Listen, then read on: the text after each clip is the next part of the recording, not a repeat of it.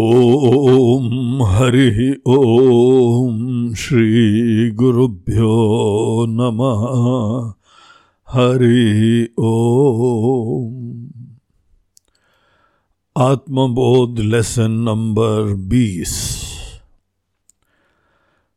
आइए पहले श्लोक का पाठ करें। आत्मचैतन्यमाश्रित्य देहेन्द्रियमनोधियः स्वक्रियार्थेषु वर्तन्ते सूर्यालोकं यथा जनाः।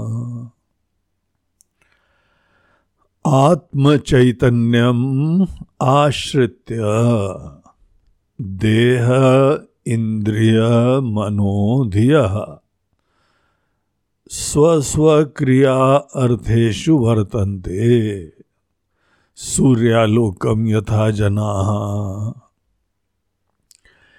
इस श्लोक में हमको आत्मा के बारे में आचार्य एक और परिचय दे रहे हैं।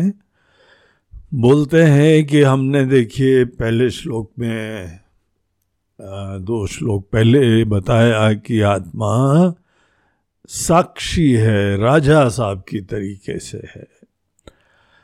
हमारे शरीर मन बुद्धि के आधारभूत, उसकी अधिष्ठाता, उसकी प्रकाशक, उन सब को जीवंतता प्रदान करने वाली ऐसी आत्मा है जो कि केवल सन्निधि मात्र से सब कार्य संपन्न करवाती है। जो आत्मा के बारे में ठीक से जानते नहीं हैं वो लोग आत्मा को कर्ता बोलते हैं। हमने ये करा, हमने वो करा, अब हम ये खाने जा रहे हैं, हम पीने जा रहे हैं, हम पढ़ने जा रहे हैं, हम ध्यान करने जा रहे हैं। तो हम हम जो है वो ही कर्ता है। ये हम लोगों के व्यवहार में यही धारणा होती है। दरअसल ये बात पूर्ण सत्य नहीं है। आत्मा शब्द का जो मूल अर्थ है वो नहीं करती है। कोई ना कोई तो जरूर करता है। कोई संकल्प भी करता है, विचार करता है, इच्छा करता है, फिर हाथ पैर चलाता है, फिर कार्य संपन्न होते हैं। ये अवश्य कोई ना कोई ऐसा करता है, लेकिन जो ये सब कर रहा है वो आत्मा शब्द का मूल अर्थ नहीं है। जब हम लोग अपने आप को कर्ता भोक्ता समझते हैं तो ये सब जिम्मेदारी हमारे ऊपर आ जाती है और ये एक अंतहीन चक्र में हम लोग कर्म के पड़ जाते हैं। एक कर्म करते हैं, उसका फल भोगते हैं, फल भोगते समय दूसरा कर्म होता है, दूसरी प्रतिक्रिया होती है और इस तरीके से फिर उसका फल आता है, फिर वो द्वारा कर्म करते हैं। ये अंतहीन कर्म का चक्र है। इससे कभी मुक्ति नहीं होती है। मुक्ति केवल तभी हो सकती है जब हम कर्तापने से अलग हैं। और यही हम लोगों को बात यहाँ पे इस ग्रंथ में बताई जा रही है कि आत्मा अर्थात जो हमारा वास्तविक तत्व है, हमारा वास्तविक तत्व कर्ता भोक्ता नहीं है। आपके आशीर्वाद से, हमारे आशीर्वाद से ये इंद्रिय मन बुद्धि कार्य करते हैं। माया के तीन गुण कार्य करते हैं। तो ये सामर्थ्य हम लोग अपने अंदर उत्पन्न कर सकते हैं कि हम इन सब चीज़ों के किनारे खड़े रहें और तब भी ये सब कार्य बुद्धि संकल्प भी करेगी, विचार भी करेगी, मन इच्छा भी करेगा। आप इन सब चीज़ों के दृष्टा बन के देख सकते हैं और ये अभ्यास आदमी को जरूर करना चाहिए। तो एक तो होता है कर्ता बनना, जिसका हम लोगों को पिछले श्लोकों में निषेध कर दिया गया है। एक दूसरी चीज होती है कार्यता बनना। सुना है आपने, कार्यता। कर्ता एक चीज, कार्यता दूसरी चीज। कार्यता ऐसी चीज होती है जो खुद करती नहीं है, जो करवाती है। अब जैसे कोई बहुत ही सीनियर मैनेजर होते हैं या देश के मंत्रीगण होते हैं, प्रधानमंत्री होते हैं, वो लोग अपने ऑफिस में बैठते हैं, सचिवालय में बैठते हैं, वहाँ बैठते हैं, लेकिन खुद दौड़ भाग करके नहीं कर रहे हैं, दिशा देते हैं और करवाते हैं। कार्य करवाना करने से ज्यादा ही श्रेष्ठ होता है। कहीं पर भी जो करने वाले हैं वो एग्जीक्यूटिव होते हैं, उनको दिशा दी जाती है, उनको प्लानिंग बताई जाती है और वो लोग क्रियान्वित करते हैं। तो क्रियान्वयन करने वाले जो लोग हैं वो सब अनेक अनेक अफसर लोग हैं, सेवक लोग हैं। लेकिन देश की एक दिशा देने के लिए किस दिशा में कार्य करें, क्यों कार्य करें, किसको प्राथमिकता दे के कार्य करें, ये सब चीज़ें जो हैं कोई और उनसे वरिष्ठ लोग करते हैं। और वरिष्ठ लोग का केवल यही नहीं है कि प्लानिंग करते हैं, वो लोग उचित अधिकारियों को काम भी देते हैं जिससे कि क्रियान्वयन अच्छी तरीके से सुनिश्चित करा जा सके। कार्यता बनना और ज्यादा जिम्मेदारी की बात होती है। ऐसे लोग को बुद्धिमान भी होना पड़ेगा क्योंकि प्लानिंग भी इनको करनी है, उचित लोगों का उनको जो है समझ होनी चाहिए और उन लोगों को ऐसी भाषा में वो बताएं कि वो प्रेरित हों, प्रेरित होकर अपने को कार्य संपन्न करें। कर्ता की अपनी जिम्मेदारियां होती है, कर्ता की अपनी दुनिया होती है, लेकिन कार्यता की दुनिया और भी ज्यादा जो है सूक्ष्म होती है, जिम्मेदारियां भी ज्यादा होती हैं, बुद्धिमत्ता की भी अपेक्षा ज्यादा होती है और उनकी चुनौतियां भी अपने अलग टाइप की होती है। यद्यपि कोई व्यक्ति दौड़ भाग के सतत कार्य नहीं कर रहा है, लेकिन उसको भी बहुत जिम्मेदारी भी होती है और साथ साथ जो है उनके अपने भी तनाव की संभावनाएं होती है। अनेकों जो है काम करवाने वाले लोग, उनको बहुत अलर्ट रहना पड़ता है और कोई गलत दिशा में कार्य करे तो अंजाम उन्हीं को भुगतना पड़ता है क्योंकि वो ही सब चीज़ों के पीछे के लीडर हैं। तो कार्यता की अपनी दुनिया होती है, अपने टेंशन होते हैं। अब प्रश्न ये है कि आत्मा कार्यता करता तो नहीं है, ये बात तो महाराज जी हम समझ गए कि आत्मा करता नहीं है, लेकिन क्या आत्मा कार्यता है? वो खुद क्या प्रेरणा देती है काम करवाने को, दिशा देती है, प्लानिंग करवाती है, तभी जाके हम लोग, हमारा शरीर, इंद्रिय, मन, बुद्धि सब जो है एक दिशा में कार्य करते हैं। ये बीसवें श्लोक में उसका भी निषेध करा जा रहा है। आत्मा नहीं करता है और नहीं कार्यता है, और तो भी आत्मा सब चीजों के अधिष्ठाता है, उसी के वजह से सब काम हो रहा है, लेकिन वो उसके अंदर ये बोझान नहीं होता है। ये हमको आत्मा का बोध दिया जा रहा है। इसके लिए एक आचार्य दृष्टांत देते हैं, बोलते हैं देखिए यहाँ पे हम लोग जानते हैं कि सूर्य देवता ही दुनिया को आलोकित करते हैं, प्रकाशित करते हैं, ऊर्जान्वित करते हैं। सूर्य देवता के वजह से ही काल का चक्र चलता है,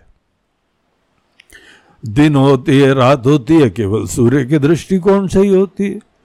सूर्य देवता आ गए तो दिन हो गया और अस्त हो गए तो रात हो गई।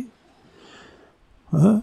और उसके उपरांत महीने भर में कैसे चक्र चलते हैं और चंद्रमा की पोजीशन उनके वजह से क्या हो जाती है, ये सब चीज़ों के काल के हेतु सूर्य देवता है। उन्हीं के वजह से अनेकों फूल खिलते हैं, अनेकों चिड़िया चहकती हैं, भिन्न भिन्न कार्य सब जो है वो सूर्य देवता की वजह से होते हैं।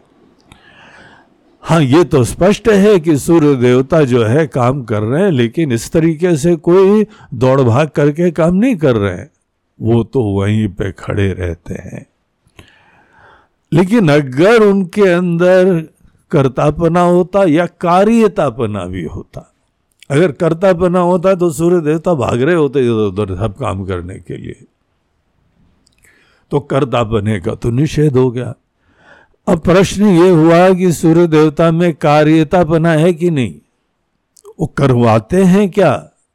अगर हमने सूर्य देवता पे कार्यतापने का अध्यारोप कर दिया तो आप सोच लीजिए उसके साथ ही सूर्य देवता की कितनी जिम्मेदारियां बढ़ गई।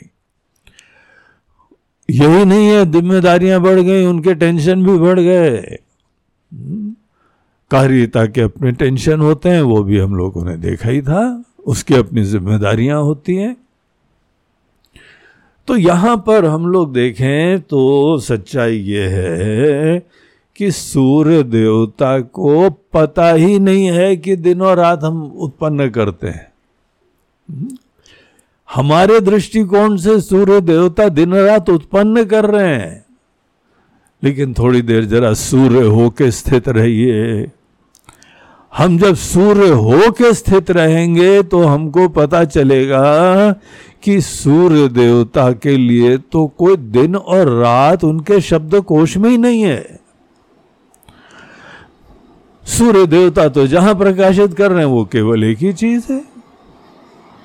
हम जहां देख रहे हैं वो दिन ही दिन है, वो प्रकाशित ही हो रहा है, है? एक कहीं पे मजेदार कहानी किसी ने बताई कि बोलते हैं देखो, एक बार नारद जी नारायण नारायण करते हुए सूर्य देवता के पास गए मिलने। सूर्य देवता जो है उनको देखते हैं, उन्होंने प्रणाम करा और नारद जी ने सब बाकी बात बात करते हुए फिर एक बात करी कि सूर्य देवता आप अकेले हो, अभी तक कोई शादी ब्याह नहीं हुआ आपका? है? सूर्य देवता बोलते हैं अरे देव ऋषि नारद, आप ये सोच भी सकते हो? कोई सोचता ही नहीं है, सब इतने उलझे हुए अपने आप में, हमको ये आशीर्वाद दे दो, ये आशीर्वाद दे दो, कोई हमारा नहीं सोचता है। आप पहले व्यक्ति हो जिसने ये बात भी उठाई है। तो कोई विचार ही नहीं करता है, कोई सोचते ही नहीं है, है? और हम तो इतने बिजी हैं, हमको तो एक दिन भी ऑफ नहीं होता है। आप लोग कार्यकलापों में संडे ऑफ कर सकते हो, लेकिन हमारे लिए तो सन के लिए तो संडे भी नहीं होता है। सतत कार्य में हम रहते रहते हैं और बाकी तो कोई दुनिया वाले सोचते ही नहीं है। तो नारद जी बोलते हैं देखो भाई, हमने ये टॉपिक उठाया है क्योंकि हमको कोई आपके लिए मिला है। सूर्य देवता बड़े प्रसन्न हुए, बोलते हैं वाह, आपकी तो बड़ी कृपा है, आप तो हमारे माता पिता जैसे हैं। जैसे माता पिता जो है शादी ब्याह के लिए दौड़ भाग करके अच्छे वर वधू को ढूंढते हैं, मिलाते हैं और उनका संस्कार करते हैं। तो बताइए महाराज जी कौन है? सूर्य देवता को बोलते हैं कि उसका नाम निशा है, थोड़ी सांवली है, बाकी तो सब बहुत बढ़िया है। अब निशा बोलते हैं रात को, तो बोलते हैं कि वो जो है निशा है और थोड़ी सांवली है, डार्क कॉम्प्लेक्शन है, लेकिन बहुत सुशील है, बड़ी धर्मनिष्ठ है, बहुत ही सेवा भावी है, आदि आदि अनेकों चीज़ें जो हैं वो उनको बताई।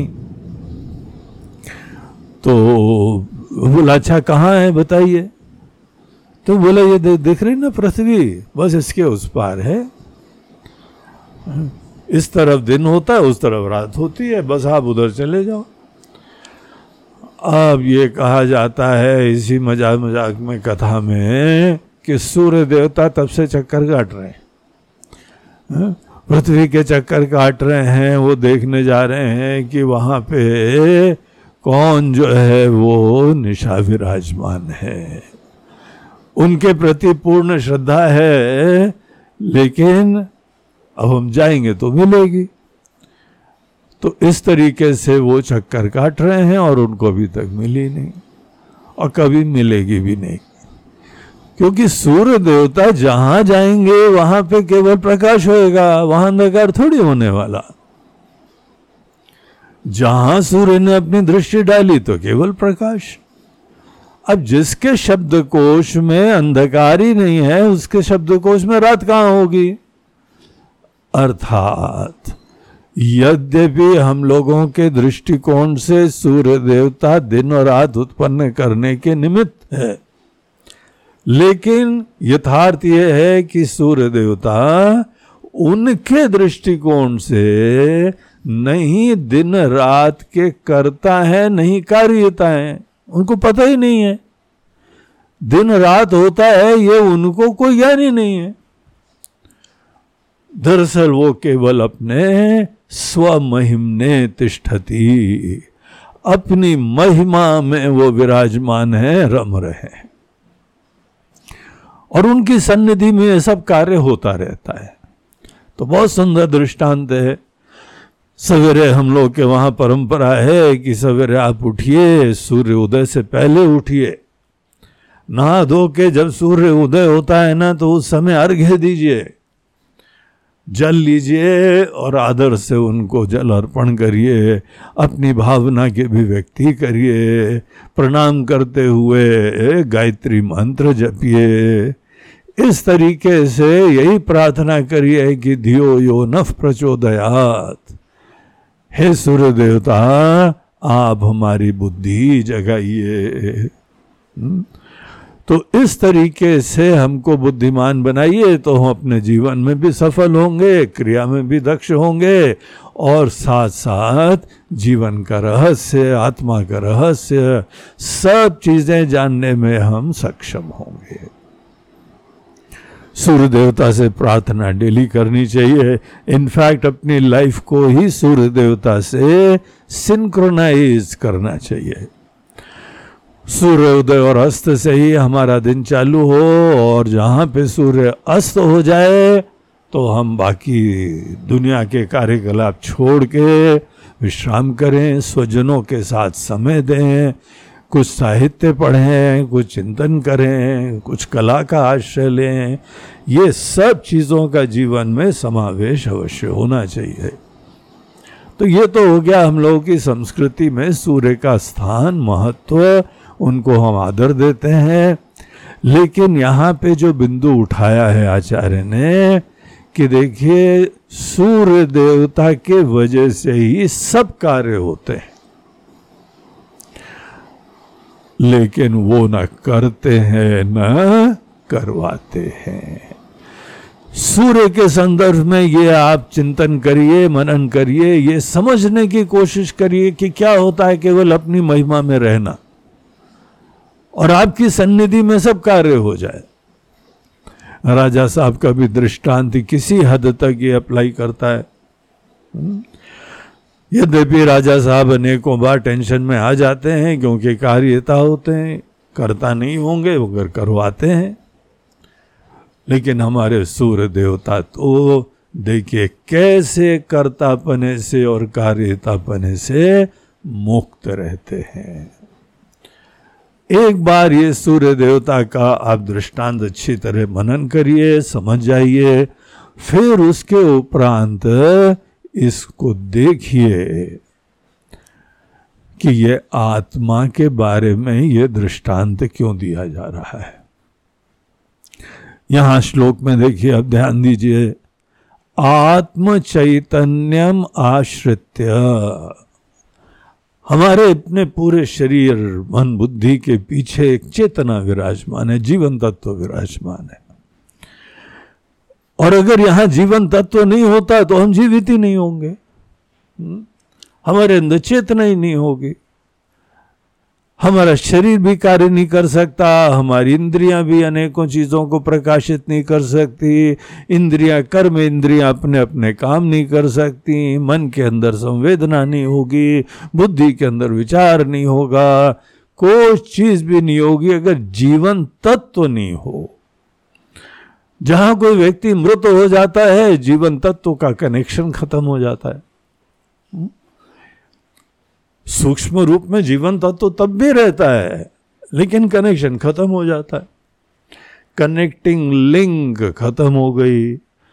जहां कनेक्टिंग लिंक खत्म हो गई, न शरीर जो है हिलता है डुलता है, न आंखें देखेंगी न कान सुनेंगे, कुछ भी कार्य नहीं होगा। तो ये बात बहुत ही स्पष्ट है कि हमारे अंदर एक चेतना है, जीवन तत्व है, जिसको हम यहाँ पे आत्मा कह रहे हैं। तो ये जो आत्म तत्व विराजमान है, इसी को आधार बना के, इसी का आश्रय लेके, आत्मचैतन्यम आश्रित्य देह इंद्रिय मनो धियः, ये सब हमारी उपाधियां स्वक्रियार्थेषु वर्तन्ते, अपने अपने कार्य करने के लिए ये लोग समर्थ होते हैं और वर्ताव करते हैं, वर्तते हैं, व्यवहार करते हैं। तो सब जो है आत्म चैतन्य की कृपा है। अब यही आत्म चैतन्य, इतना तो हम लोगों को थोड़ा सामान्य ज्ञान है ही है कि यहाँ एक आत्मा है, लेकिन विशेष ज्ञान इस श्लोक में हमको क्या दे रहे हैं कि इस आत्मा पे न कर्तापना आरोपित करो, न कार्यतापना आरोपित करो। आज अज्ञान में यद्यपि हम हैं ये तो हम लोग जानते हैं, लेकिन इसी हम के बारे में क्या क्या धारणाएं रखते हैं। कई बार इतने टेंशन में आ जाते हैं, ये काम हमने नहीं करा, ये काम गलत हो गया है, अब इसका अंजाम गलत हो जाएगा, हमारे जीवन का क्या होगा, आदि आदि। इसको हम कर्ता समझते हैं, तभी दुनिया भर के टेंशन होते हैं। हमको वो कला नहीं पता है कि आत्मा नहीं करती है। मन बुद्धि शरीर इंद्रिया सब कार्य अच्छी तरह संपन्न करें और हम पीछे डिटैच हो सके, इन सब के साक्षी हो सके, राजा की तरीके से हम अपने ही पूरे व्यक्तित्व के अंदर बैठे हैं और हमारे आशीर्वाद से ये समस्त कार्य संपन्न हो रहे हैं। ये बड़ी सूक्ष्म बात है, इसको समझने में टाइम लगता है और इसका समझना भी चाहिए और रहस्य समझ के इसको समावेश भी करना चाहिए। ये आत्मज्ञानी लोगों के लक्षण होते हैं। हम कर रहे हैं हम कर रहे हैं बोलते नहीं, जरा सोच समझ के हम के लिए बोलो, अन्यथा हम सब लोग जब आत्मा के बारे में नहीं जानते तो सतत अपमान करते रहते हैं आत्मा का। जो जैसा है उसको वैसा न देखना, उसको अपमानित करना होता है। तो इस तरीके से आत्मा का यथार्थ देखिए और उचित प्रकार से उसको फिर आप परिचय समझिए। आत्मा के बारे में प्रामाणिक परिचय ही मुक्ति का द्वार होता है। आप पूरे शरीर मन बुद्धि के पीछे एक चेतना की तरह विराजमान हैं और आपके आशीर्वाद से, आपकी सन्निधि में ये समस्त उपाधियां ये काम करती हैं। इस प्रकार से आप देखिए, यही आत्मा का ज्ञान होता है। तो ये बीसवें श्लोक का विषय था, जहाँ पे हम लोगों को आत्मा को पुनः कोई राजा की तरह, सूर्य देवता की तरीके से हम लोगों को जो है वो स्थित होना बताया जाता है और तो भी कार्य करना चाहिए। इसीलिए आत्मा के ज्ञान में आप शुरुआत में तो भले थोड़े समय संन्यास तो हो कि ज्ञान प्राप्त कर लो, लेकिन अंततः आपके शरीर को निष्क्रिय नहीं होना चाहिए। आत्मा का ज्ञान हो जाएगा तो क्या शरीर निष्क्रिय हो जाएगा?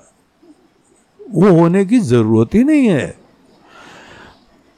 अब देखिए हम लोग के भगवान आदि शंकराचार्य कितने परम ज्ञानी थे, ब्रह्म का ज्ञान दुनिया को दे रहे हैं, लेकिन इतने डायनेमिक थे कि बत्तीस साल में तो शरीर छोड़ दिया उन्होंने और बत्तीस साल तक पूरे देश के अंदर परिव्रजन करा, भ्रमण करा, अनेकों जो हैं वो ग्रंथों का लेखन करा, प्रस्थान त्रय पे भाष्य लिखा, चार उन्होंने मठों की स्थापना करी, काशी आदि में जाके विद्वानों के साथ उन्होंने शास्त्रार्थ करा, कश्मीर में श्रीनगर के पास सर्वज्ञ पीठ पे उनको बैठाया गया।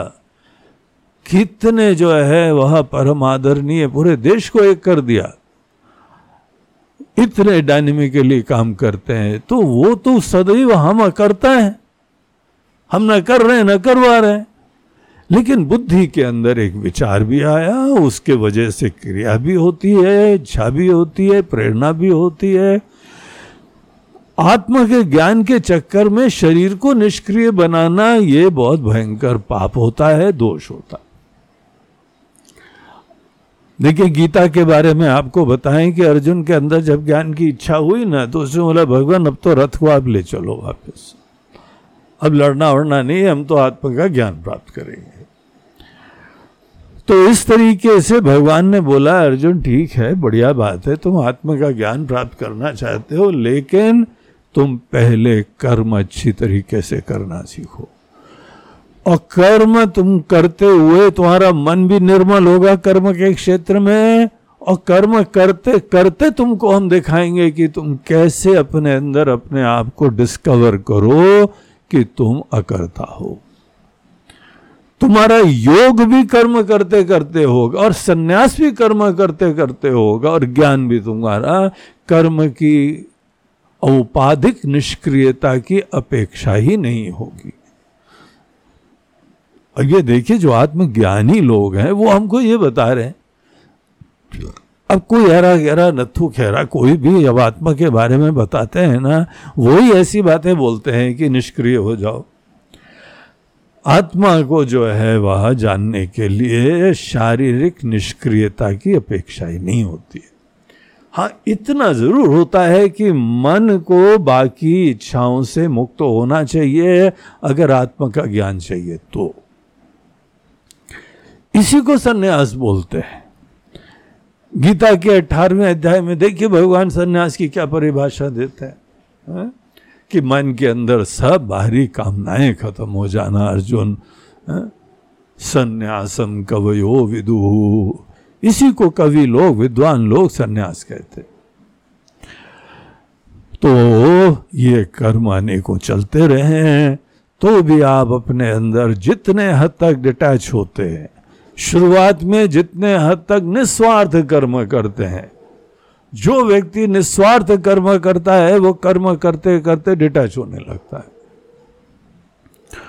है। और कर्म करते करते आप पहले शुरुआत में डिटैच होना सीखिए, निरपेक्ष होना सीखिए, जो परिस्थिति आती है समत्व से उसको देखना सीखिए, और उस समय भी भगवान के निमित्त बन के जीना सीखिए।